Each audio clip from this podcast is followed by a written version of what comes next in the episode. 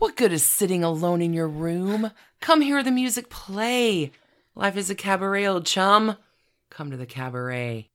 Welcome to Trashy Divorces. Hi, Stacy. Hi, Alicia. Welcome back, everybody, to Trashy Divorces. This week, we pull two more out of our kitty cat roulette cups Yep. for the surprise of season six. Stacy. I have the real housewife, Countess Luann de Lesseps. And we had sworn we would never do a real housewife again after after some, some never say never again. some words were hmm. said about our Bethenny Frankel coverage from season one when we were figuring this out. We call it the housewives paradox. Like the the more the more intense the fandom around a thing, the the less good the reception tends to be sometimes. it's weird. So- Super weird. This week, I have a swoon worthy candidate. You do. You yes. You Hmm. yes. We do. We have two people whose lives are a cabaret. This week, I'm covering the Trashy Divorces All Star, Cary Grant. So good. We've talked about him in association with other stories. Everybody's favorite Capricorn man lived a bright life in a lot of shadows. Yeah. Don't forget Cabaret, 1966 musical by John Kander. Role of Sally Bowles, made famous on screen by Liza Minnelli. We are going to talk about her one day, but I did not know because I have not manifested to get into It's- enough to Schitt's Creek yet. It is I'm tragic. trying. It's tragic that you're not anyway, but made famous by the 2020 2019 television program Schitt's Creek. The dearly loved. You'll get into it at some point. I'm trying. Oh, David. I love there's a thing. Hey, Before let's let's talk about Patreon. Yeah, before we get to the episode this week, So on Patreon this week, we uh you dropped a little trastrology Ah. on us. I did. We went through Taurus, Yeah, for the tourists out there. Is that not right? our Taurus bull friends. Oh, I launched a new series that's happening on the trash candy connoisseur level called Sisters. This week we started with Cleopatra and Arsinoe. You covered Holy Cats, the father of the year, Yeah, dude who's not getting that medal. Um combined with the breakup song that launched an empire called Margaritaville, which was originally titled Austin, Texasville. You got it. Ooh, April in Paris was fun this Mhm. week. An American who flung herself at the world, and the world was like, heck yeah. Look at Miss Ohio. we talked about Natalie Barney and one half of the Paris L word set of the first part of the end of the Belle Epoque, beginning of the Lost Generation generation. There's more to come with that. So much fun. We have a whole nother week of Patreon magic coming up. We do. There is also, of course, um, Don't forget. Yeah, yeah, yeah. Yeah, yeah, bonus trash candy that we have pulled from behind the paywall for your self isolation enjoyment or whatever. We're going back and pulling a few different things every Mm-hmm. week and just posting them out. So you'll get tutors, old Wednesday series, different bonus divorces, some trashy melodies, some dirty digs, all kinds of good stuff is out there. Yeah, just go to bit.ly slash trash candy quarantine and it's all there for you. And this week, there's a welcome and huge thanks to who's in our magic mirror this week. This week we have gratitude for Crystal E, Jennifer S, Tina L, Ruby S, Courtney K, Rebecca S, Laura Emily C, Courtney H. Thank you, thank you, thank you to all of our new and existing patrons. Absolutely. We are overwhelmingly grateful mm-hmm. for you, your love, your emails. Sunday's correspondence catch up day. So if you haven't heard back from us, you probably will tomorrow. Probably so. We also would like to note that this episode is ad free because of your generous support. Thank you so much. Alicia, are you ready to go to the cabaret? Oh, I was born at the cabaret, honey. You may have Let's been. go, go, go.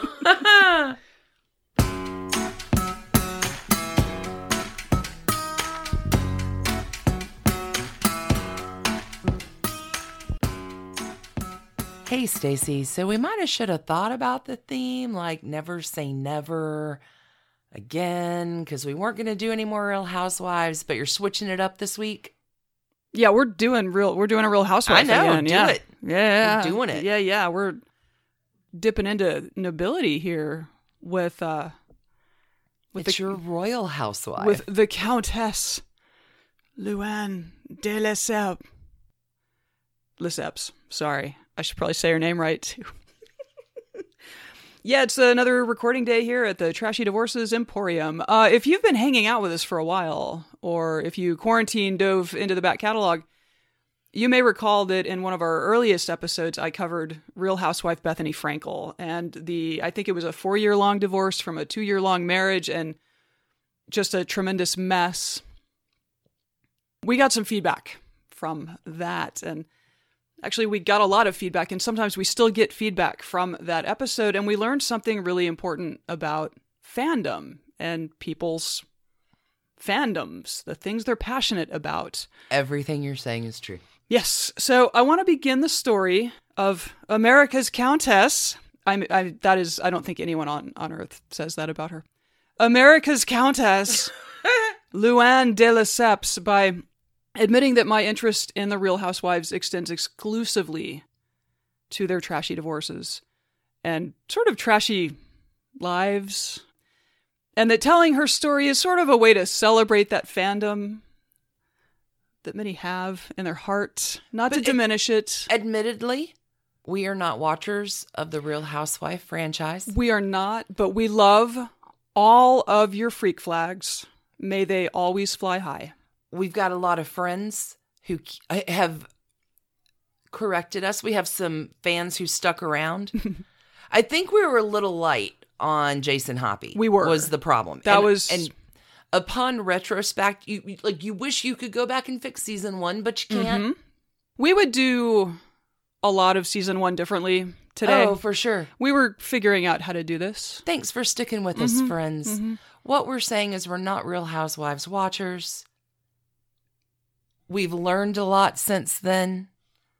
And they've continued housewifing um, Oh boy, have they? great style. Okay, tell me.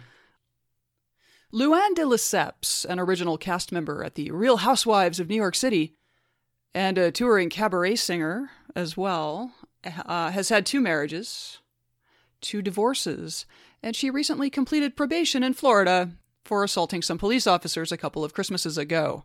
Luann is in very many ways why this podcast came into being in the first place. Luann Nadeau was born May 17th, 1965, making her a Taurus. In spite of the title that she would achieve through the magnificently meritorious act of marrying a rich guy, she was not born into privilege. She had a relatively normal childhood in Connecticut, had six siblings, went to nursing school. Uh, while working as a nurse, she would also duck into New York City for modeling gigs. Like you do. Like you do. She had dreams, big dreams. She wanted to be famous. Her first marriage was to actual French nobility, which is how she got the title Countess, in the person of Count Alexandre de Lesseps, born May 20, 1949, also a Taurus. So these two would shoot some bull together. I don't know. Uh, it was a classic play by a wealthy older guy. He's like 15 years older. Unbelievable. and um, so that kind of puts some contours onto their relationship, I think. As you would expect, the Count uh, had some pedigree. His ancestors include the builder of the Panama and Suez canals. oh my. hmm And he himself, um, I don't know, shepherds the family fortune by working in finance. so, okay, like like you do. yeah. He met Luann on the ski slopes of Gstaad, Switzerland, back in 93. Luann had gotten to Europe the old fashioned way by taking a television job in Milan, Italy, where she hosted a program about soccer despite not speaking Italian and not knowing anything about soccer.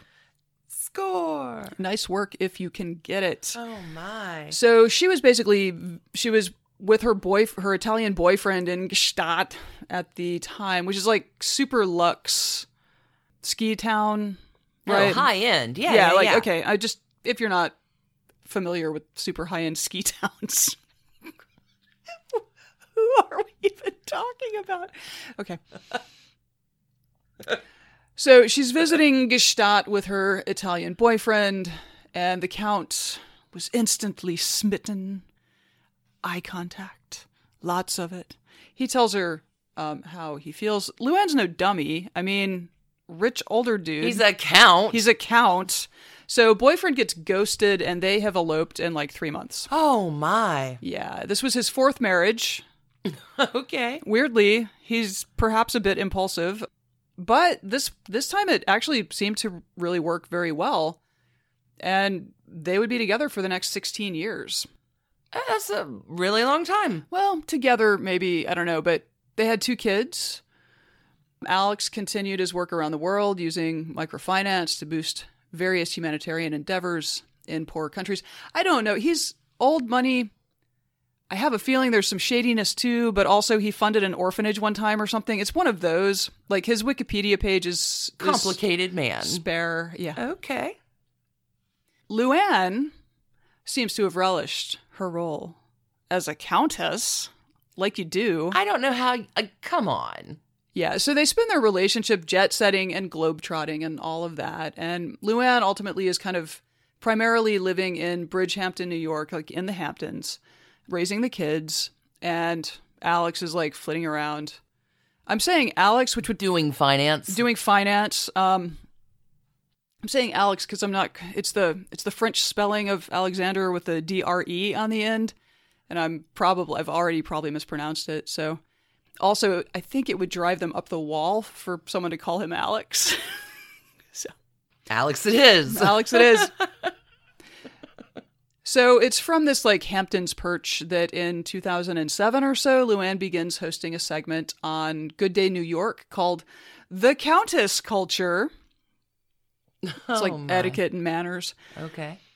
And it's sort of the beginning of her attempt to build this Countess brand that's all about old world norms and aristocratic bearing and blah blah bullshit. Oui. uh, oui, oui. So her friend Jill Zarin calls her up and says, Hey, you've probably seen the Real Housewives of Orange County or something that had premiered the year before, maybe. Bravo wants to do a New York one. You're the Countess. Come on. Like, You're perfect for this, this. is yeah this is like unbeatable you are you have an unbeatable backstory which is a little bit true so the real housewives of orange county had been cheap and successful so bravo really liked it so they wanted to launch new york city for 2008 luann again always had a big dream of being famous agreed to join and fans instantly took to or took to hating her idiosyncrasies Good, fast, cheap. Pick two. High maintenance is probably a good descriptor for most of the women who involve themselves in this universe of shows, but Luann was still able to distinguish herself in the crowd. According to a 2009 New York Times profile by Ruth La Ferla, Mrs. de Lesseps is unmatched at the kind of brinksmanship routinely practiced on the series. Who has the most mannerly children, the most lithe physique, the most impeccable pedigree? I never feel guilty about being privileged, she never tires of saying to her co star's annoyance. She oh chastises. oh my. Yeah, she chastises her friend Bethenny Frankel for introducing her to a chauffeur as Luann. It's like Mrs. de Lesseps, she scolds. It's a level of respect. R E S P E C T. Yeah. Um, Wow. So Luann had kind of glommed onto her tenuous tie to an aristocracy and was attempting to turn this into, you know, a personal brand promoting class and propriety and did the dog just burp The while I was just walked in and burped. fantastic. I'm glad you fed her. That's good. You could just back up to the beginning of Uh-huh. that sentence. Mhm. That'd be great. Luann glommed onto her tenuous tie to an aristocracy and attempted to turn it into a brand promoting some weird notion of class and propriety. The Countess culture segments, as noted, had been about manners and etiquette. And there's like a tiny problem with all of this, though, because it turns out that Luann and her life are not classy. Oh no. They are quite trashy, in fact. Um, and now we shall proceed to the dumpster fire. Filled with trash candy. Let's let's jump to March 09. The second Okay. season of RHONY had that's the acronym R H O N Y had premiered a, a month earlier, and in mid-March, Luann and Alex had celebrated their 16th anniversary. Then, as was his wont, he flitted back off to Europe where he was headquartered while she was still in the Hamptons with the kids and her TV her budding TV career. And then he stopped taking her phone calls. I was going to say, does he have a Mr. Snower later?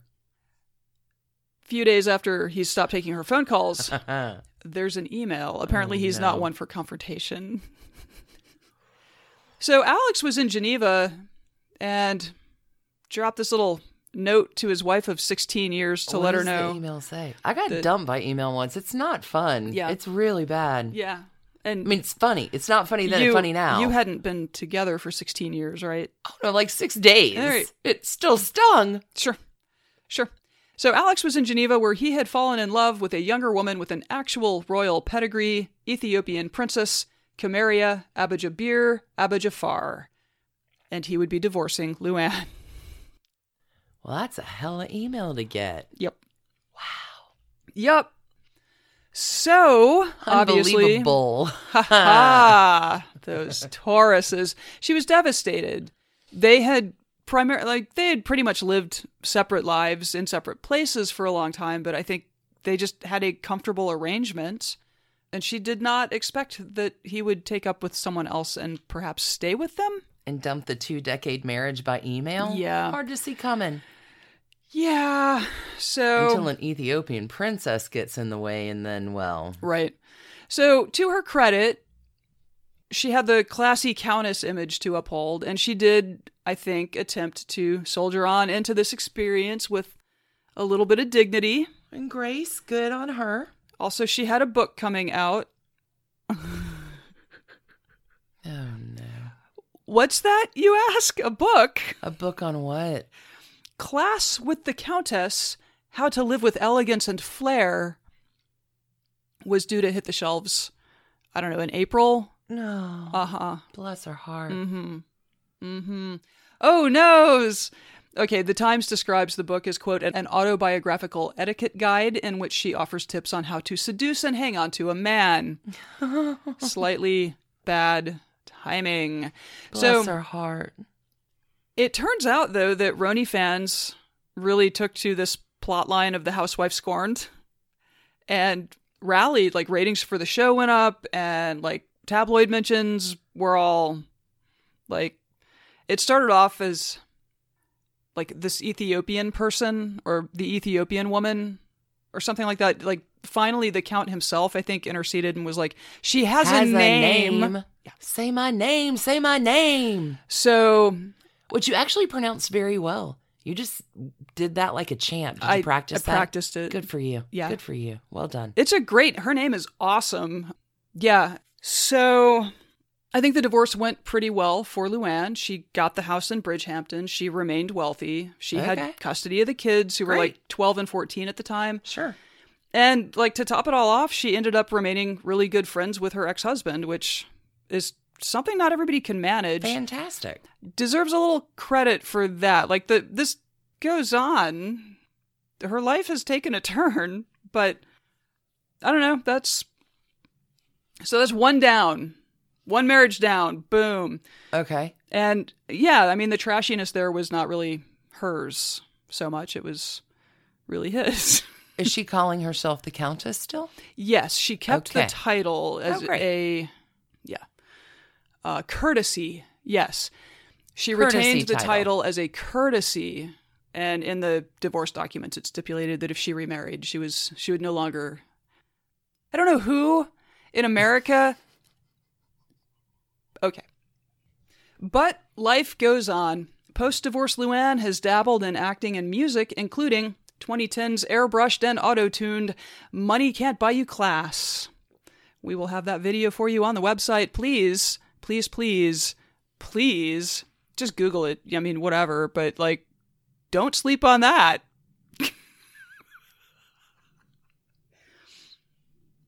I, I do feel like Luann has then spent the ensuing decade attempting to prove that money can't buy you class.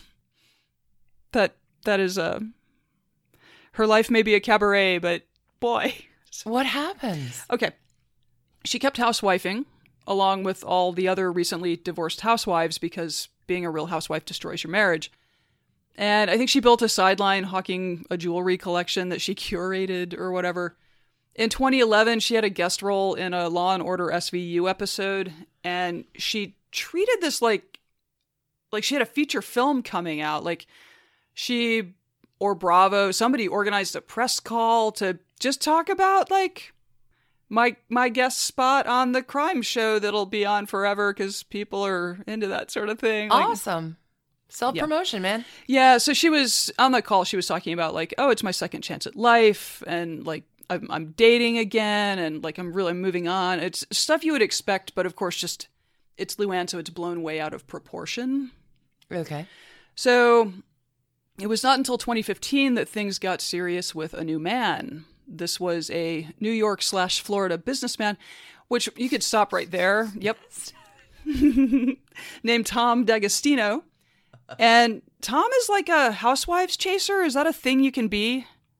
Because he's dated a bunch of them. Really? Oh, yeah, yeah. Oh, no. All right. So yeah, he like he runs a company that makes branded gear for businesses. okay. Like if you want your logo on pencils and stuff, like Sure. he'll hook you up. I think they do more than that, marketing kind of stuff. Anyway, I guess he's drawn to things that might raise his profile. In particular, this meant dating other housewives, uh, including Sonja Morgan and Ramona Singer. okay.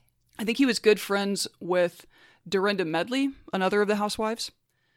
So, anyway, Dorinda introduced Tom and Luann, and she would tell People magazine later the reason I introduced Tom to Luann is because they're actually the same person.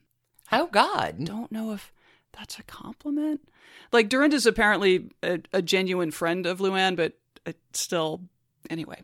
In February of 2016, Luann posted a smiling photo of the pair of them with an 8 carat yellow diamond engagement ring conspicuously posed between them. Oh, Lord. It was, as they say, on. And, like, let's take a minute to tip our caps to the folks at Bravo who have apparently created this immersive world where their reality TV performers actually transform into reality TV versions of themselves and then make terrible real life decisions befitting a trashy scripted television show.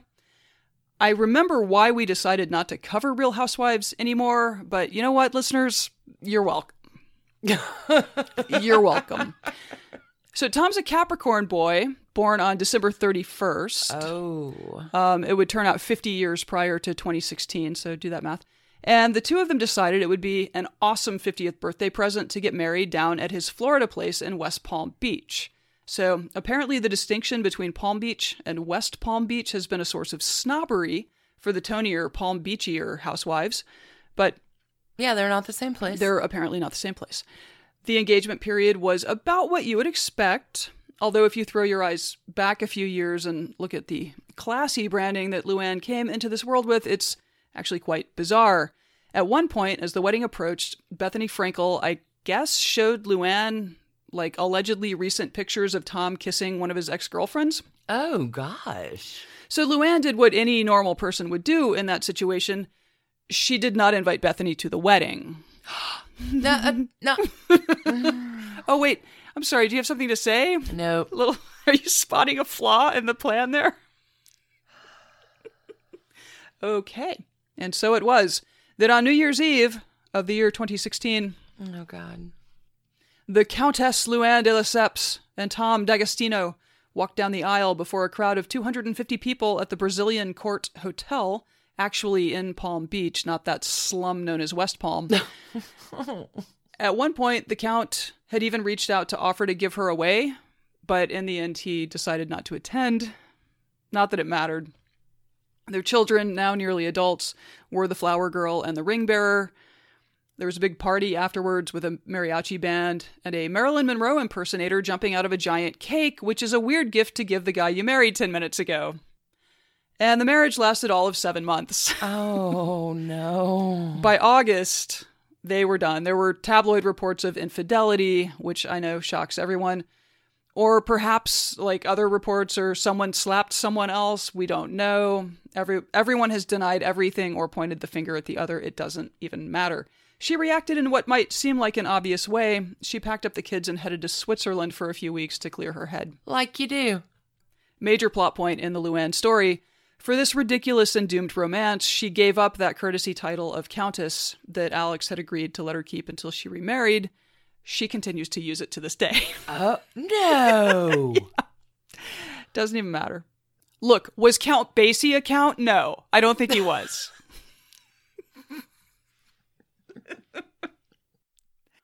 Two marriages down, but we are not done with Luann's descent into trashy madness quite yet. Oh, no. So apparently, she decided that for Christmas in 2017, what she really needed to do was confront some of her demons and work some things through.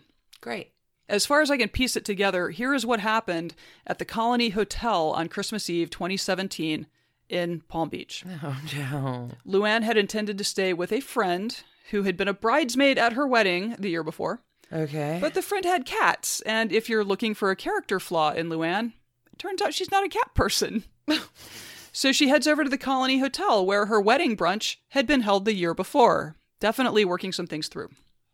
She met up with a dude she had dated before Tom, which one report referred to as the polo guy, I think, the polo dude. oh, the polo dude. Anyway, Pony um, boy. Pony boy. It's yay! It's a pony boy. Okay, so she meets up with Pony boy, and fueled by what one assumes is a tremendous amount of alcohol, they decide to head up to her room on the third floor. But please note, Luann is drunk and accidentally hits the wrong button in the in the elevator. Okay. Oh, and they end up on the fourth floor. And Okay. she is rummaging around looking for her room key and must have just like tried a doorknob and it opened. And just like, oh, here's my here's my room. In they go, much to the surprise of a maid in the hallway who was in the process of turning down that room. Oh, no. The maid is like, this is what fucked the up. hell? So she calls for backup. oh, no. The hotel manager comes up and tries to get Luann and the boy toy to leave. And Pony Boy was like, Whoa, I did I like I didn't know what room she was in. Like happy to go. I'm just Come following on, the drunk lady. Yeah, come on, come on, drunk lady. Let's let's get out of here. And she won't. Yeah. This is like- my room.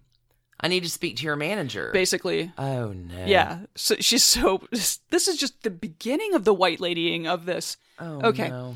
So the police are called.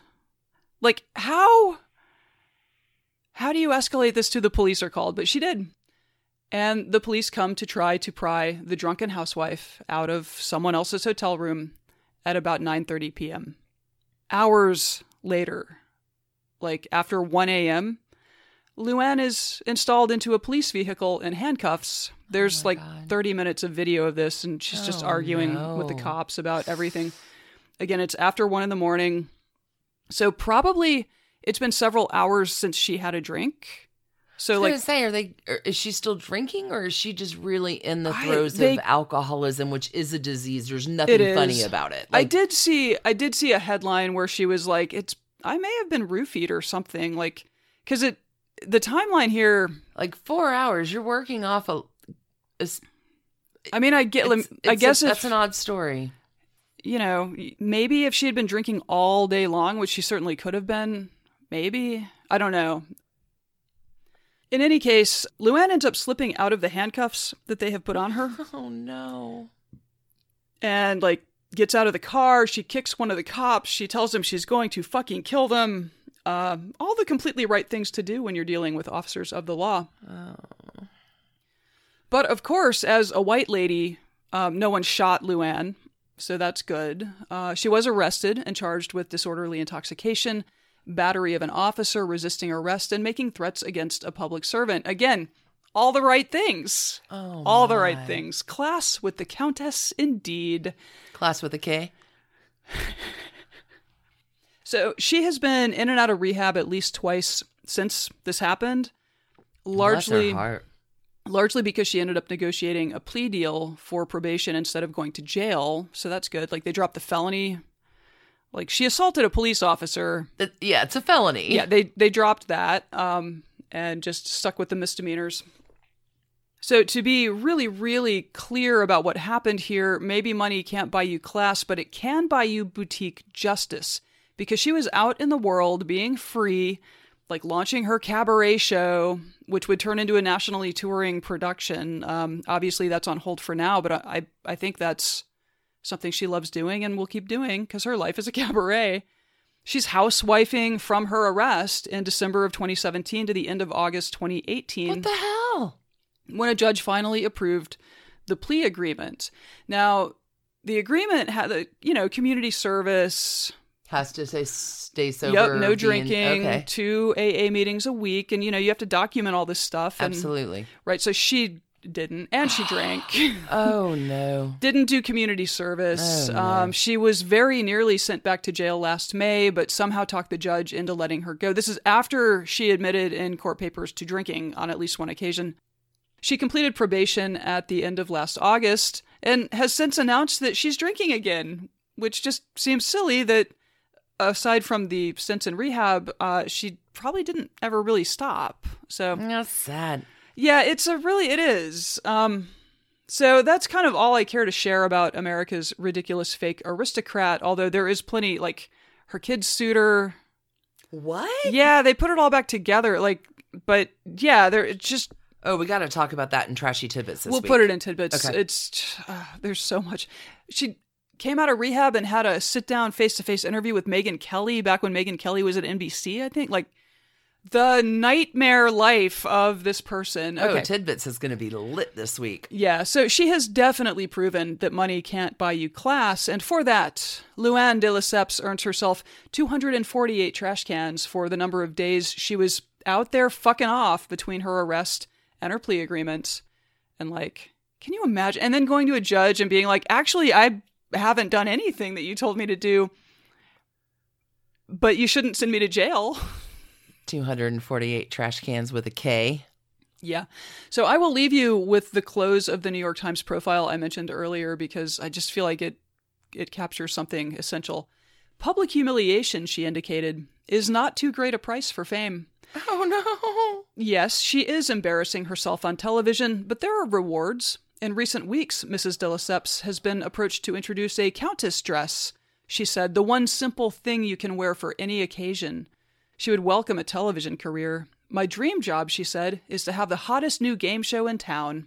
An agent once told her she recalled that, quote, there is a movie in you. Would she make that film if it was offered? I would, she said, then added, I just wonder how good I would be at playing myself. The narcissism. It is real. That was an amazing story. But I think that's our through line because we didn't really have it. Tell me that last that last line that you just said. I wonder how good I would be at playing myself, I think. That's Cary Grant. I wonder how good I would be at playing myself because he played somebody entirely different. There's your through line. That's really interesting. That is a lovely quote. Great story. 248 trash cans. Let's take a break and come back with my favorite swoon worthy Capricorn man, yeah, I, I genuinely feel bad Archie for Leach. for pairing him with her, but what can you do? He deserves better. We drew it fair and square out of the trashy cat cups. So what happens? Yep. All right, let's take a break. Take a we'll break. be back with Cary Grant. Hey, Trash Pandas. When you need a brain break from your day, let me recommend the game June's Journey for Android and iPhone. It's a hidden object mystery game where you are solving a murder, uncovering family secrets, and, I don't know, exposing official corruption, all in an extremely stylish 1920s setting. Every scene takes you deeper into the mystery and introduces you to an expansive cast of characters as June Parker explores the questions surrounding her sister's apparent murder suicide at the family's beachfront estate. Add your own elements to the island from lush gardens to gorgeous new buildings. This story has so many twists and turns. Right now, we are on a global journey attempting to rescue June's niece, Virginia. It's a great combo of gameplay. It's a memory puzzle, a design project, an intriguing storyline with genuinely fabulous art. When you want to let your mind wander, relax into this glorious 1920s murder mystery and get lost in the fun. Discover your inner detective when you download June's Journey for free today on iOS and Android.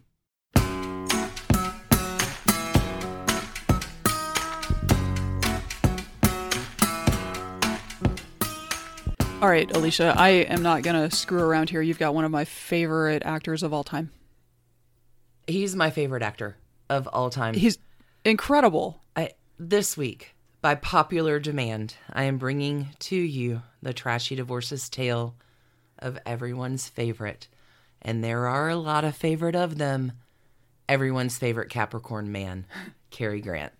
He makes me swoon He's so good. big time. Like he, I, swoon, mm-hmm. capital S W O O N swoon. Mm-hmm. Period. Done and done. Cary Grant was not born Cary Grant. It's gonna take a whole life. His life is a cabaret. His life is a cabaret. It's gonna take a whole life to craft the character that is Cary Grant, and it is a far cry from the tale you think you may know. It is sad, truly. This magnificent force of a man just could not be himself in a world and has to create an alternate character to pass. So maybe gay, maybe bisexual, queer, all the words, let's use them because this story has everything. Ah. Cary Grant was born Archibald Alexander Leach on a cold England morning in Bristol in January 1904, January 18th. He's the second child of Elias and Elsie. Dad Elias is a tailor's presser. He irons all day. Dad Elias meets mom Elsie when she's working as a seamstress in the same shop. But for real, Elsie thinks she has married beneath her and never stops telling Elias she has married beneath her. Dad Elias is a pretty big time alcoholic, and the marriage never really sounds happy, and it gets worse. Because the thing you need to know is this couple, bless them, has a child in 1899, which is the fulfillment of Elsie's every wish. And sadly, the child dies in 1900. He's a boy, he's a year old. And the reason given is tuberculosis. But Cary Grant will say that his mom admits that she shut the door on his thumb and didn't get it treated and gangrene set. Oh my in god. Oh my god. and that's what kills the poor boy. However, it happens, the loss of this child is going to skew mom mentally in a lot of ways for the rest of her life. She'll never forgive herself for the death of her son. So when new baby Archibald Cary Grant comes along 4 years later, mom is extremely overprotective, very much like the Victorians do, cross dresses Archie his whole childhood. So there's a lot of is it a boy? Is it a girl?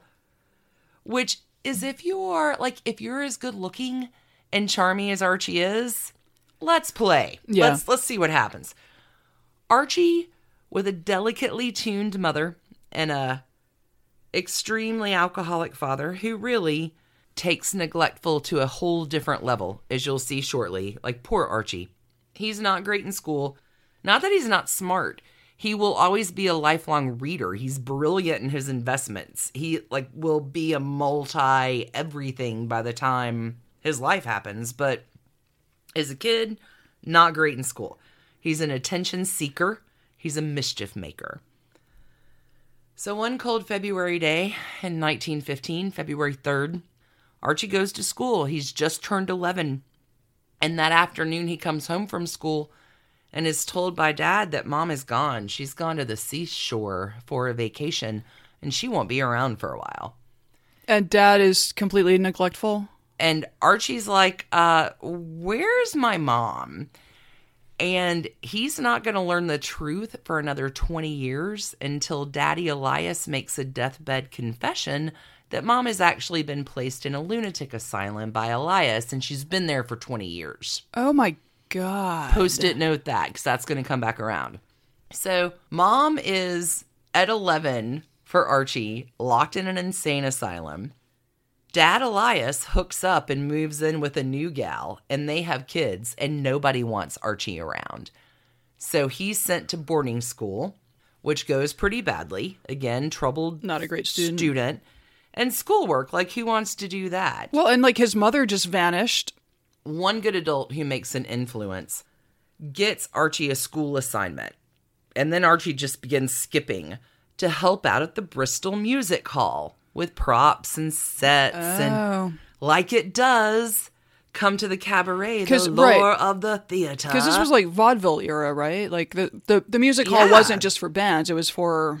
mid 1910s. Yeah, Yeah. like and the lure of the theater for misplaced and queer kids. It is Oh, yeah. happy and it's anything you want it to Oh, be. yeah. No, weirdos always run off and join the circus. And the crowd cheers for you, and it's a place where you can attain a sense of belonging. And for real, if you are ever have known a theater kid, you know this to be true. Mm-hmm. And Archie, who's not had a sense of belonging, finds his people. So this rolls for a while.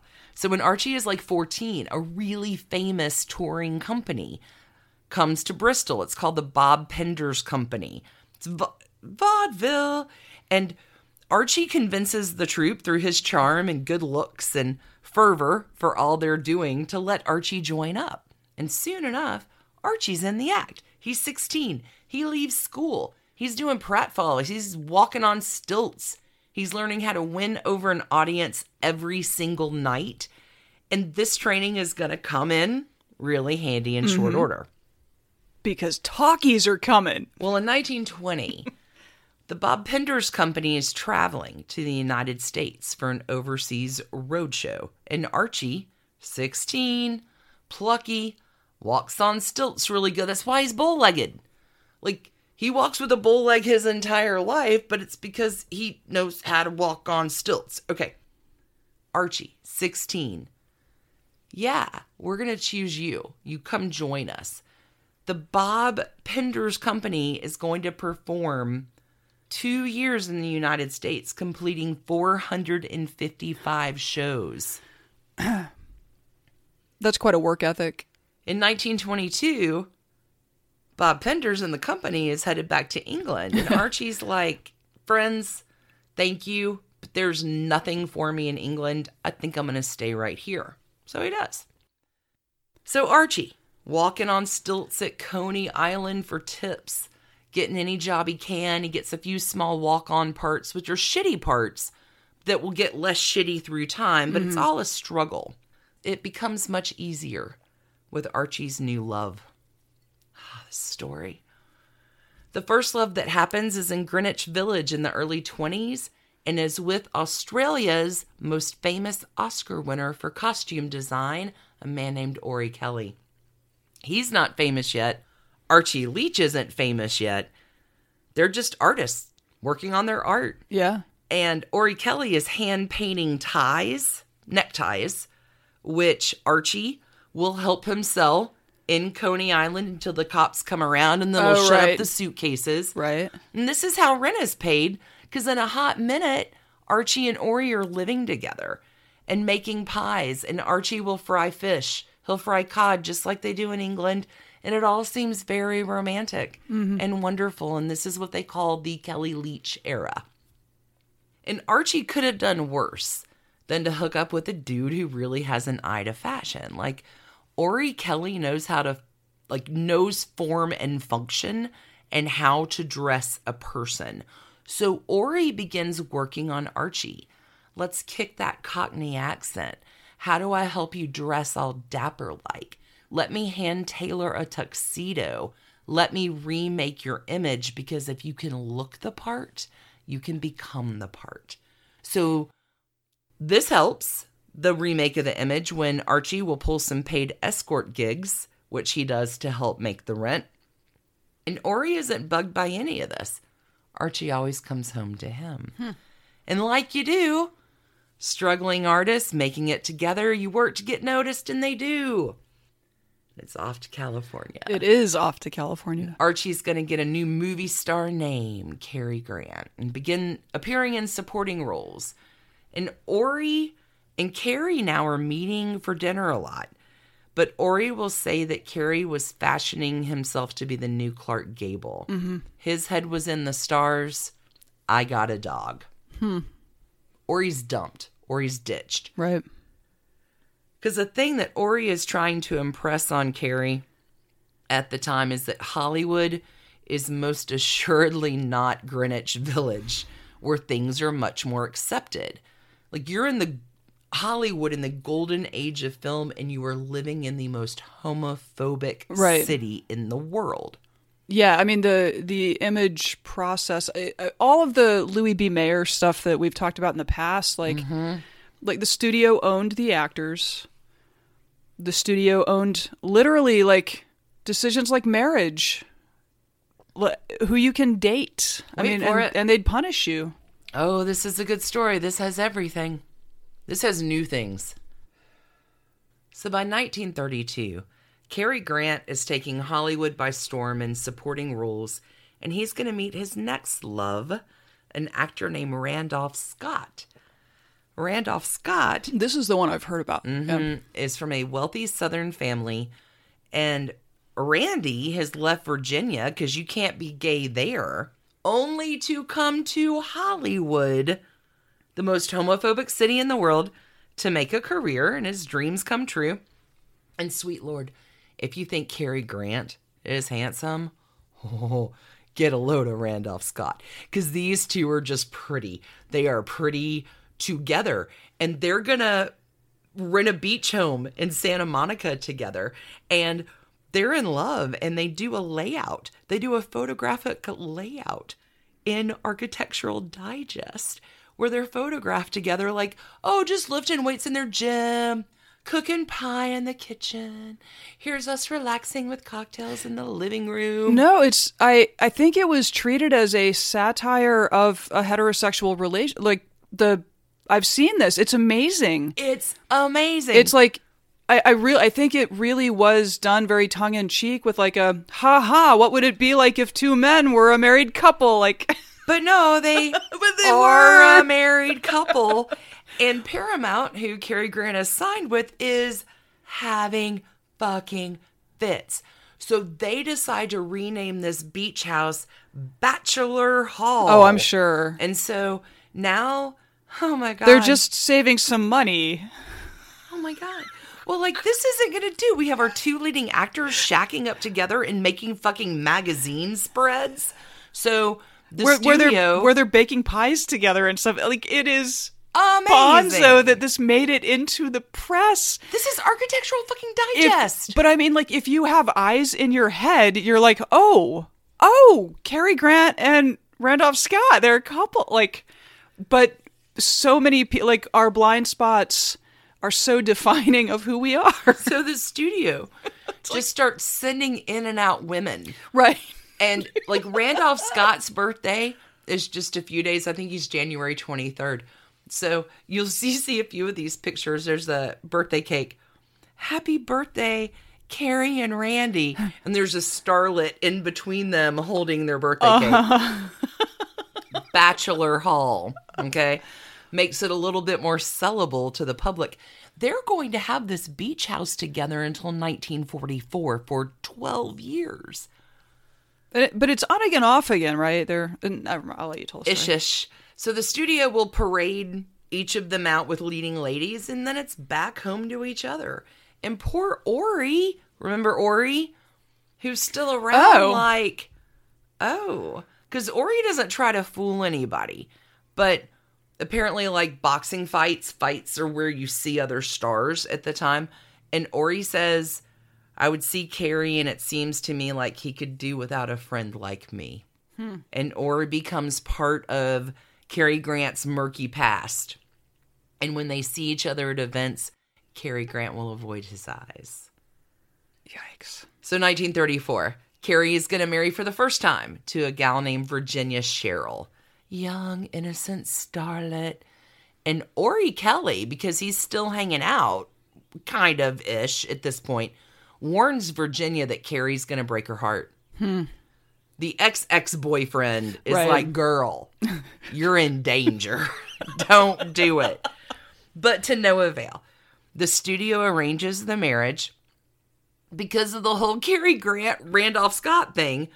So off Cary Grant and Virginia go to Caxton Hall and then England, and they come back to the States. And sure enough, the newlyweds are moving into the house with Randolph Scott. Wow. Wow. And it's not a happy threesome. So, as you can imagine, it's a little rocky.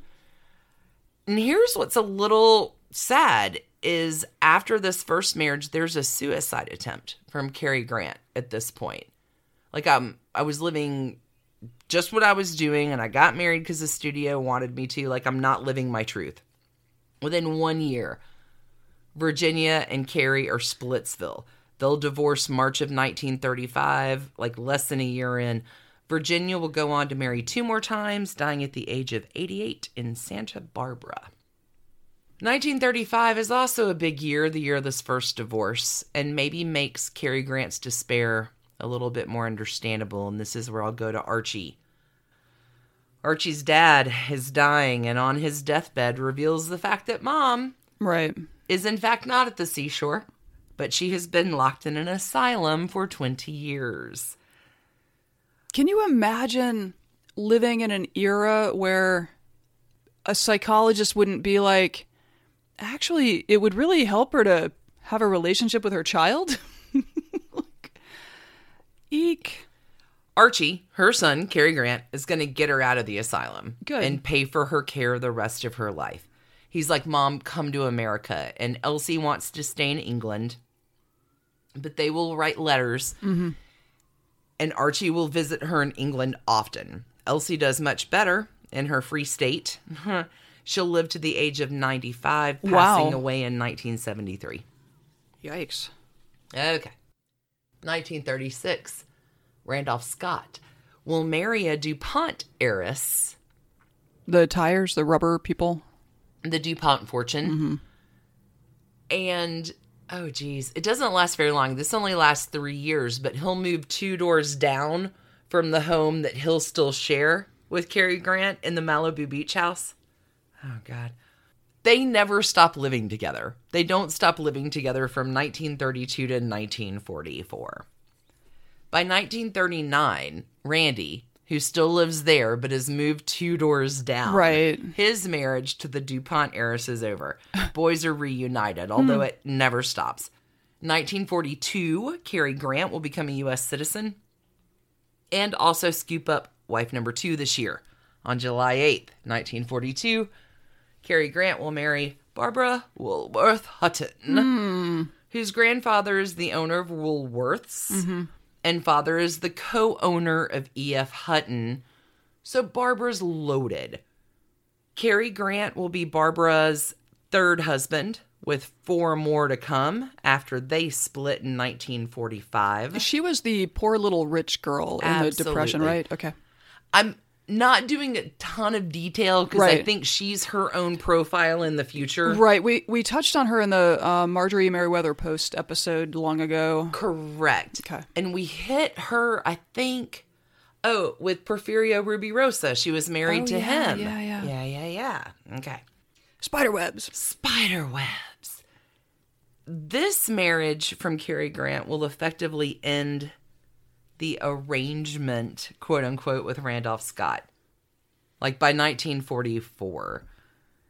They're no longer bachelors in Bachelor Hall. They're they no longer live in bachelor hall together, but they will remain close throughout the rest of their lives. Things about the marriage from Cary Grant and Barbara Hutton. Cary Grant will take no money from Barbara. He has his own and plenty of fame to boot. The press will call them cash and carry. Because remember, Barbara Hutton's so frail. So she's carried around all the time. Oh my God, she has to be carried everywhere. It sounds exhausting. Okay, so a little side story here about 1944 has Cary Grant starring in one of my very favorite films, which I found out in the research for this story is the film he hates the most out of 70 films that he made Arsenic and Old Lace. Oh, My favorite film, it's his most detested. interesting. Cary Grant will donate the $100,000 salary he makes in this movie to the war relief mm-hmm. effort. Because, see, on this movie, Orry-Kelly shows back up, Oh, blast from the past, and he's doing costumes. He does costumes for everything. right. He'll win three Oscars. Mm-hmm. Like, we're going to talk about Orry-Kelly on Trashy Tidbits. I, legend. But they're on set together. And there's this program called Queen for the Day. And one day the Queen for the Day limousine pulls up on set. And Cary Grant, like, says to Orry-Kelly, Oh, your ride's here. Oh God. Mm-hmm. And this oh, is a that low is- blow. that- yeah, Like, there is nothing worse than no, considering the intimate and personal relationship they've had, like right. Cary never acknowledges the existence of the past. And what's weird is during this time, they will end up reconnecting. And Cary Grant will start coming around to Orry's after shooting. And uh, Orry's like, I hear he's rather friendless and he makes me laugh. And could it seem possible that we could be pals again? Until one night, he asked me, Is it true? Am I writing a memoir? What's in it? What am I going to say about him? No one must ever know. Okay. So, all right. I don't like this aspect of Cary Grant, but okay. I mean, you live your like I I know. I, I, I, know. wish I could be me. There's Archie Leach and there's Cary Grant. Yeah. So No, and I mean Cary Grant has everything to lose if gay rumors start tragedy. circulating. Mm-hmm. It's a tragedy. So I, I also I wonder how much Hollywood played a role in normalizing divorce by basically forcing perfectly happy.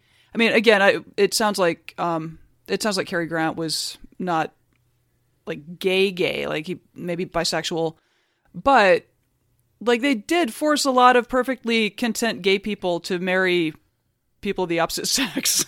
then it didn't work out for some reason. Cary Grant has this really great quote. I wish I could remember it. That like nothing turns a woman on more than to say you don't want her. They'll try even harder, and Cary Grant like sex. so great. Mm-hmm. I mean, that's the thing. Bi, gay, queer, whatever, mm-hmm. whatever rainbow color you are in the umbrella, that's fine. But it couldn't be fine then. So he lived this whole life in this manifestation of falsehood mm-hmm. until I think we're we're gonna get there. Like fatherhood helps, but we have a little bit to make it there. Poor Barbara Hutton ish. Mm, yeah, by yeah, yeah. 1945, she's out. Again, she's gonna marry four more times. She will die in 1979 at the age of 66 from a heart attack at the Beverly Hills Wilshire Hotel, where she's been holed up for a while. She and Cary Grant actually remain friends for life. Cary is really close to her son Lance because he's like the stepson that she has and Lance ends up dying in a plane accident, but the Barbara and Cary remain close for a number of years, just not married. So two wives down, three to go. Up next, Betsy Drake. Cary Grant will meet Betsy Drake on a trip on the Queen Mary 2. Shipboard romance becomes a thing. Cary will be instrumental in getting Betsy a contract with RKO. And on Christmas Day, here's some spiderwebs for you. Christmas Day 1949. Cary Grant and Betsy Drake are flown by Howard Hughes to a private ranch in Arizona to elope and marry. Hmm. This marriage of Cary Grant's will last the longest. Married Christmas in 1949, they'll divorce in August of 1962 after a four year separation. So, like Okay. 12, 13 years. But all of it is tumultuous. Like, they get married, and Cary gets a new role. And guess who his new co star is? Randolph Scott. Sin on Toes, Sophia Loren. Oh God. Okay. And Betsy will visit the set. Oh. And she's mad. And Sophia Loren is like, nothing was ever going on. Sophia Loren is going to marry the director of that film and stay married oh, until Oh, that's hilarious. his death until 2007. No, But, I was seeing someone completely different on set. Poor Betsy can't like fucking catch a break. That's too bad. Betsy Drake, I'm not lying, is also one of the lucky souls who was rescued in 1956 when the Andrea Doria sinks. And 46 souls are lost to the sea. Oh my god. Betsy Drake is on the fucking Andrea Doria and is rescued when it sinks. Does she know about airplanes? Spider Like- webs. Because she met him on a boat, right? Betsy Drake Mary? is also going to introduce LSD therapy to Cary Grant. Holy God.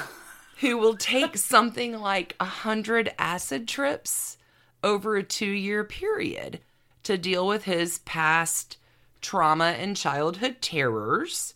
Cary Grant is so grateful for this therapeutic relief that he will leave $10,000 to that doctor who helps him on his acid trips. Hmm. Timothy Leary was his name. That's not true. so the final straw in this with Betsy is a little film called Houseboat. Betsy Drake has written the screenplay. What is with the boats and this oh woman? God. okay.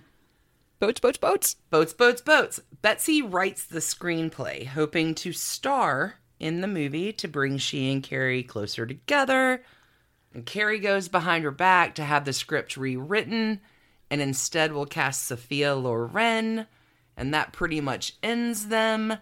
They're going to separate Betsy, wife number three, out by 1962.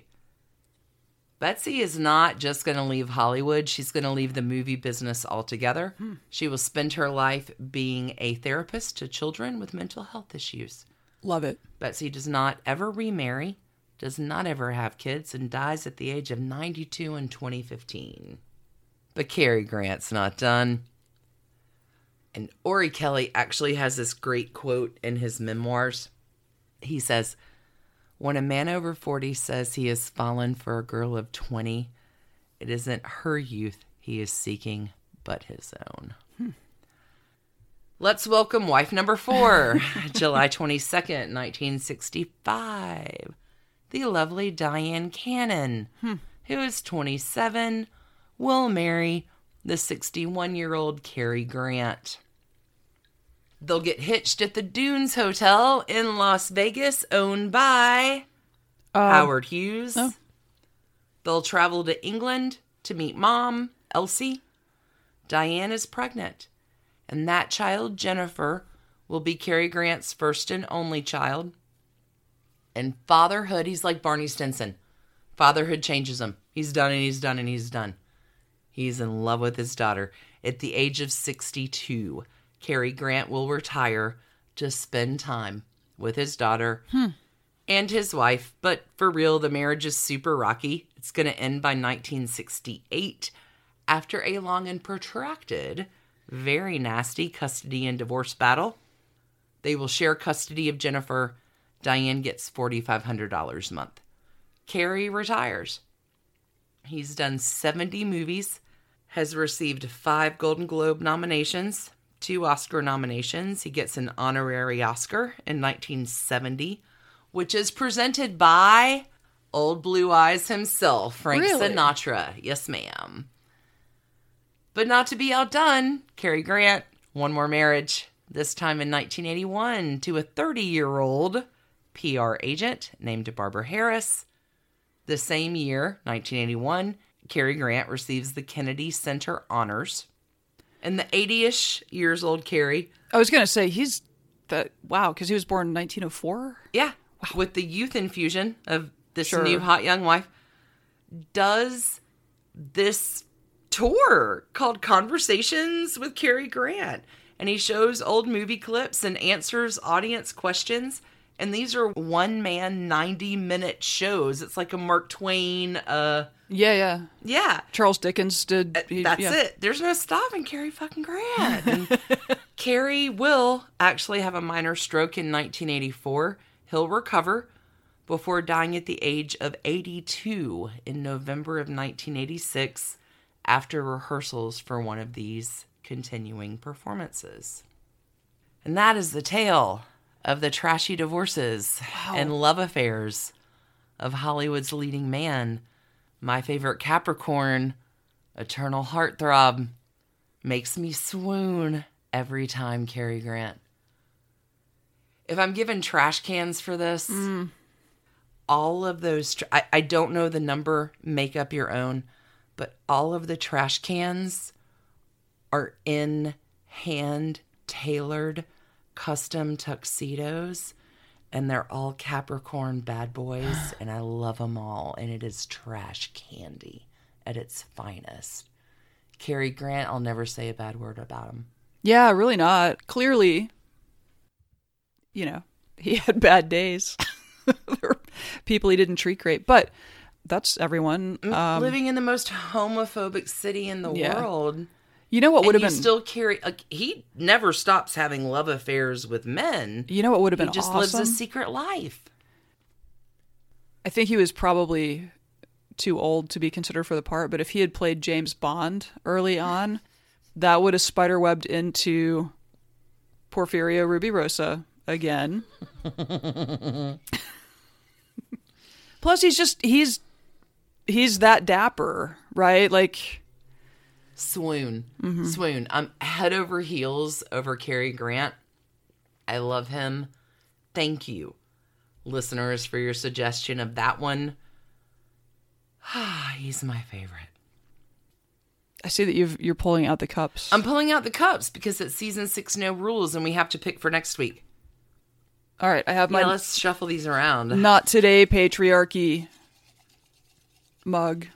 May you have the confidence of a cat with zero fucks left to give. Ooh, I go first next week. I'm Oh, doing then- it. yeah, I'm you- doing you it. draw I'm doing first. it. Okay. Me see. Oh yes, this we get requests for this um, the from from a friend of ours. Mm-hmm. specifically requested this one. Uh, palimony. It's actually a good clue.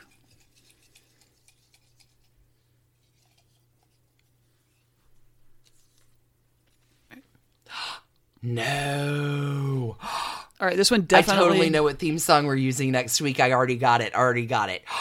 Oh. Yes. Well, this definitely will require our time machine. And an election cycle. There's a yeah, there's a tie-in to presidential history. Yeah, yeah. Hey, it's an election year, and we're gonna time travel a bit. I'd to be go. man. Talk about oh, to go talk about a candidate from the Can't you days see of how yore. good those two are going to be together? That's gonna work. That's gonna work really I well. love season no rules. wow, those are wow. Yeah. Season No Rules is the best. Thanks, everybody, for tuning in. Be sure if you need a little bit more trash candy in the meantime, you can support us over on Patreon with hundreds of episodes or tune Or into the, the the- free trash yeah, candy. over on Patreon at um, bit.ly slash trash candy quarantine. We add more stuff each week. if you need to fill a few more hours. Yep. Thanks, everybody, for tuning in. You are the very best. Keep it trashy. God, I can't wait until Boris Johnson is in my mug, and I cannot wait. Every week, I'm like, please be Bojo, please be Bojo. Do you know what I've secretly started doing, though? What's that? Is- taking things out of my mug. No, no, no, no, no. My mug is still my mug, but I started out with 12 slips, but I keep going through suggested divorces and I throw a few more in just to add a Oh, that's a really good idea. element of risk. Do you want to carry uh, season six no rules onto season seven and and people just keep sending us. Yeah. there's so many great divorces Oh, that yeah, we have to get to. Yeah, we get emails. We also in our Facebook group, there's a big perma thread on divorces people want to hear more about. there have been so many good ones that have come through this week, but maybe we do that. Maybe we carry this through season seven just because I like how it works out. I like it too. What will be funny is in a few weeks, I'll be like, what the fuck? We pulled these two people. How do I pull them together? But for right Figure it now, there's a through line everywhere. We put the Countess Luann with Cary Grant, and they're actually like you can kind of see that works somehow. life is a cabaret, old chum. Life is a cabaret. Come to the cabaret. Until we see y'all again, thank you for tuning in. Y'all are the very best. You're doing great. Keep it so trashy. So trashy. Cheers, friends. Bye. And thanks to you for listening. Trashy Divorces is a Hemlock Creatives production, created and produced right here in Atlanta, Georgia by us, Stacie and Alicia, with a little research and writing help from the brilliant Melissa O. Our art is by Sydney V. Smith. That's Sydney V. Smith at carbonmade.com. And our music is used with permission of Ratsy. Check her out at Ratsy's store on Instagram. And definitely drop into Ratsy's store anytime you're in Oberlin, Ohio. You can contact us at trashydivorces at gmail.com or find us on the World Wide Web at trashydivorces.com. If you need more trash candy in your life, our Patreon community includes some of the very best humans around and thousands of hours of bonus content at every level of support. Join the fun at patreon.com slash trashydivorces. Interested in some Trashy Divorces swag? Check out our merch shop and Trash Panda Enthusiasm Society at bit.ly slash trashy gear. Want to advertise with us? Reach out to sales at advertisecast.com for more information. And last but not least, come play with us on social media. I keep most of our Trashy Divorces Instagram hopping. Stacie and I share it up over on Facebook, including our Trashy Divorces podcast discussion group. Come join us over there, and thanks again, everybody, for listening. Keep it trashy, y'all.